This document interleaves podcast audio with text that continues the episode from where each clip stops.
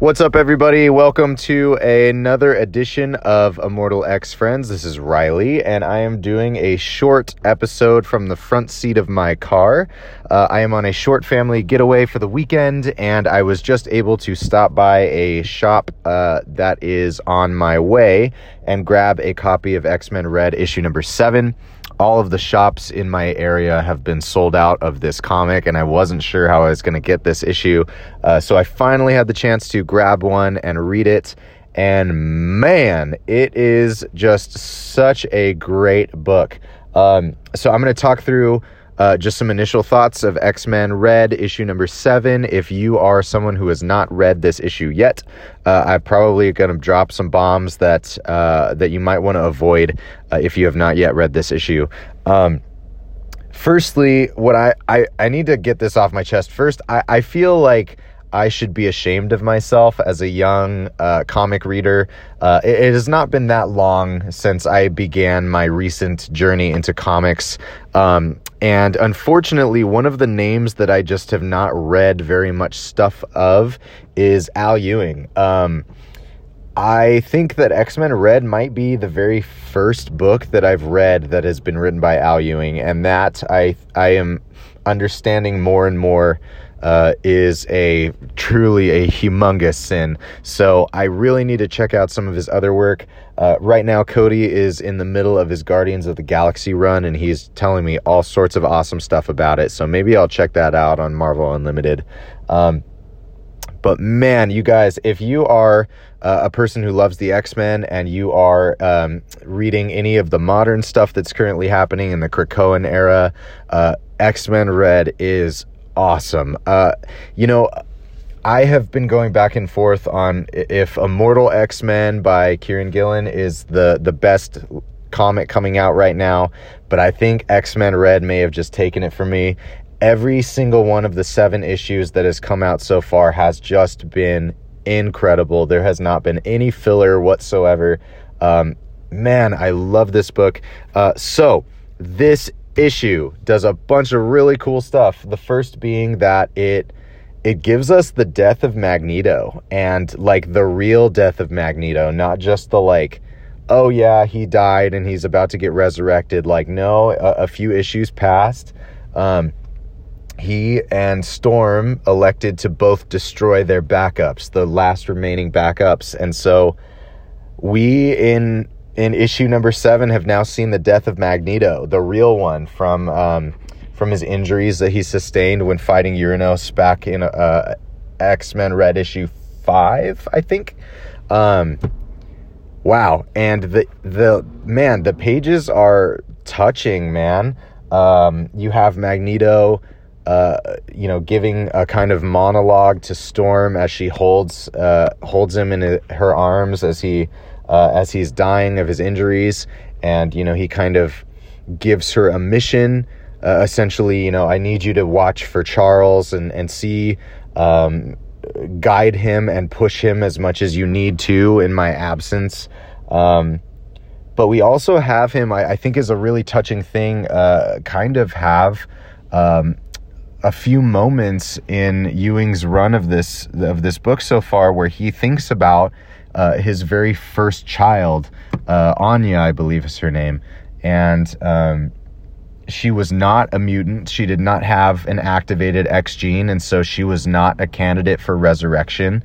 And he reminisces on her with tears in his eyes. And I think it's a beautiful thing, especially because, we have this long history of Magneto, viewing human superior, homo superior versus, homo sapien, and what that means, the humans don't have as much, yada, yada, whatever you want to say. And so for Magneto to have so much, to have so many meaningful thoughts about his daughter who, did not have the X gene, I think it's a really beautiful thing. So you have a really awesome few opening pages of this issue, followed by some really, really awesome plot threads that have been kind of stirring for a while. One of them being Iska the Unbeaten. Since Iska the Unbeaten was introduced in Ten of Swords, she has kind of been this foil to Arakko that if anything that is happening on Arakko comes against Iska the Unbeaten, well, she can't lose, you know. And what I've really been enjoying about this storyline especially is that you would think that Iska the Unbeaten then is just a straight up like villain, like anything that, you know, we want our heroes to achieve. If she stands against them, well, she's just straight up a villain. But what's been cool is Al Ewing has been able to set her up in a way that, yes, a lot of times her power comes into conflict with what we're hoping will happen with, you know, some of our main characters, what we are seeing happen on Arakko, the Great Ring, all of those things. But what's been really cool is she's been actually really humanized, and you can see that in a way, you know, her mutant weapon, as she would call it, is to not lose. And a lot of time that means that she doesn't have free will of her own, that she is almost manipulated by her own powers. And that's a really cool thing to do, I think. Rather than just setting her up as just a straight black and white villain, she can't lose, which means that she's always on the winning side and, you know, we lose, all the whatever. I really enjoy the fact that Al Ewing has been able to humanize her and really kind of make us feel badly for the fact that she can't kind of control herself, that she doesn't have a certain aspect of free will in this whole thing. And I think that has been such a cool thing. So for the not only for Sunspot a few issues ago, but for the Night Fisher, the Fisher King, to be able to manipulate her powers and get her to understand, you know, all of, you know, what it means to suffer, what it means to have loss.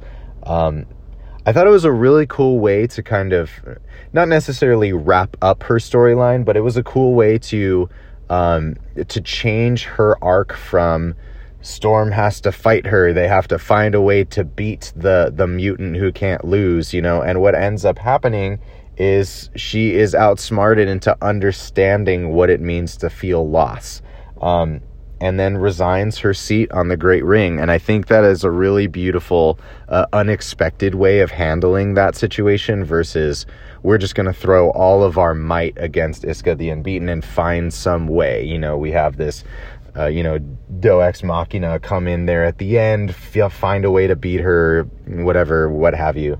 But I really like the way that Al Ewing did this. I think that is really cool. And then finally, you know, you have a few awesome moments with Storm. You know, she resigns her seat as the regent of Arakko, who sits in the seat and gets the second vote on whatever. And as, you know, she had just lost Magneto and had held him in her arms as he passed. You have a really awesome moment where Aurora of the Storm accepts the seat of loss. And I think it's just, man, so many of these little chess pieces moving around. It's just so cool. The writing is awesome. The artwork is awesome. I love being on Arakko and hanging out with these mutants that have all these great, interesting new powers. Some of the councils, you know, the councilmen, whoever is still left standing, some of their powers are just so cool. What a book this is. It's just, it just encapsulates all of the things that I've really been enjoying about comics. You have epic moments, you have character beats, you have amazing artwork. And man, this book, issue after issue, it just makes me want to read the next issue. I'm already so excited, for issue number 8, which is still several weeks away. And we'll get to see what's happening with Abigail Brand. There's been a plot thread going on. You know, Cable has some things brewing with, you know, being against Abigail Brand and some of the shady things that she's been doing in the background. Overall, there's just so much exciting stuff happening in this book, and I can't recommend it to you enough. If you've been reading it, I hope you've been enjoying it as much as I have. I know that Cody is loving X-Men Red just the way that I am, but he's not able to stay up with it as quickly as I. He is just the busiest human on earth right now, so I'm sure that we'll have a conversation coming up about this as well as Immortal X-Men, which has been the other one that we are very stoked on. as well as X-Men written by Jerry Dugan right now. Anyway, I just wanted to drop a quick episode and talk about some of my initial thoughts on this. I had the biggest, dumbest grin on my face as I read through this whole issue. And I hope the same for you if you're reading and enjoying. Anyway, I'm going to wrap this up. Thanks so much for listening. As always, please let us know what you're reading, what you are enjoying, and we're going to try to put out episodes as often as we can to just continue the conversation about comics, pop culture, things that are going on in the world that are exciting to us. And we hope that you'll join us and just kind of chat with us about whatever is exciting you as you read stuff, as you watch new things, experience new media together. So with that, I will say goodbye for today. Have a great day. Enjoy and read comic books. I will see you later.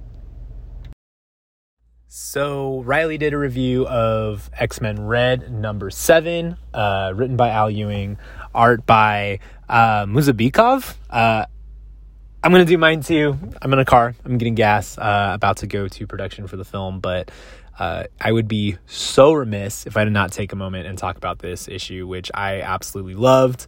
There have been a few times where comics have legitimately brought me to tears. And spoiler alert, by the way, for what I'm about to say, Magneto's death and Storm's arms, talking about make sure you keep an eye on Charles, on be wary of good men, of just preparing for what's ahead in this whole realm of Arakko and Krakoa is so absolutely fantastic, and one of the main reasons why I just love comics so deeply and dearly. I've been impressed by Red this entire run, but seeing everything that's happening in Gillen's written Judgment Day kind of culminate in this backdoor death of Magneto's story and this future of Arakko's story is just way better than I could have hoped for. It's been a big complaint during the Krakoa era that like death has no significance, has no meaning. And I really am just super impressed to see that it still does, and there are still consequences. This whole event has been just a great crucible for some of our characters in regards to what makes someone worthy, what makes someone unworthy, how you view yourself, and pairing Magneto's own like call to being unworthy but doing the right thing with Iska the Unbeaten, basically having her own understanding of loss and then still being worthy is just very cool. I'm not really going too much into details. And then we got to end on another big, exciting moment of everything happening with Cable and WizKid and their investigation into Abigail Brand and just figuring out all the shady shit that this woman is up to. It's a great time to be an X-Men fan between what Gillen is doing, what Ewing is doing. I am still so in, and I think Riley is too. This is just a really complimentary post. I'm sure Riley went into more detail. He usually does. But we're just here to say we love comics. We love X-Men. We love what's going on. X-Men Red has been just phenomenal. I am going to sidetrack for a moment because I have time, as my gas is still filling up, to just say that coming off of reading Ewing's Guardians of the Galaxy run, which I just accidentally passed on. I just missed like the first issue when it was coming out, and then COVID hit, and I'm just now catching up. It has been very cool to see this guy just play with Marvel Cosmic. There have been some really major events recently with recently being like 2020, 2021 with Empire, with King in Black, and with everything that the X office was doing, seeing Ewing pick up all of these pieces while still having a real like nice honoring of Marvel Cosmic past and crafting his way and seeing it end here. I love how he can tell such a broad, huge concept story while still really making it just about a few key players and having some emotional interactions. Al Ewing was not on my radar before Sword, really, which is my own. I've still yet to read Immortal Hulk, which I am looking forward to that Omni dropping this upcoming year. But Ewing has quickly risen to kind of some of my top ranks of personal favorites, along with Hickman, along with Morrison, along with Bendis, along with Gillen. So welcome to the club of my faves, Ewing. I am so glad you were here. And my life has been better after looking forward to your work every week. When Sword first dropped, right after Ten of Swords, I very quickly remember texting my friend at the time saying, this is my new favorite comic. That transitioned over to Red as well. And I'm very excited to see whatever you do next. So please read comics. If you listen to this and have not read X-Men Red or any of what I've mentioned, what are you doing? Go read books and don't just listen to me talk. But we are glad you were here. Thank you for listening to Immortal X, friends. I will be back soon. Bye.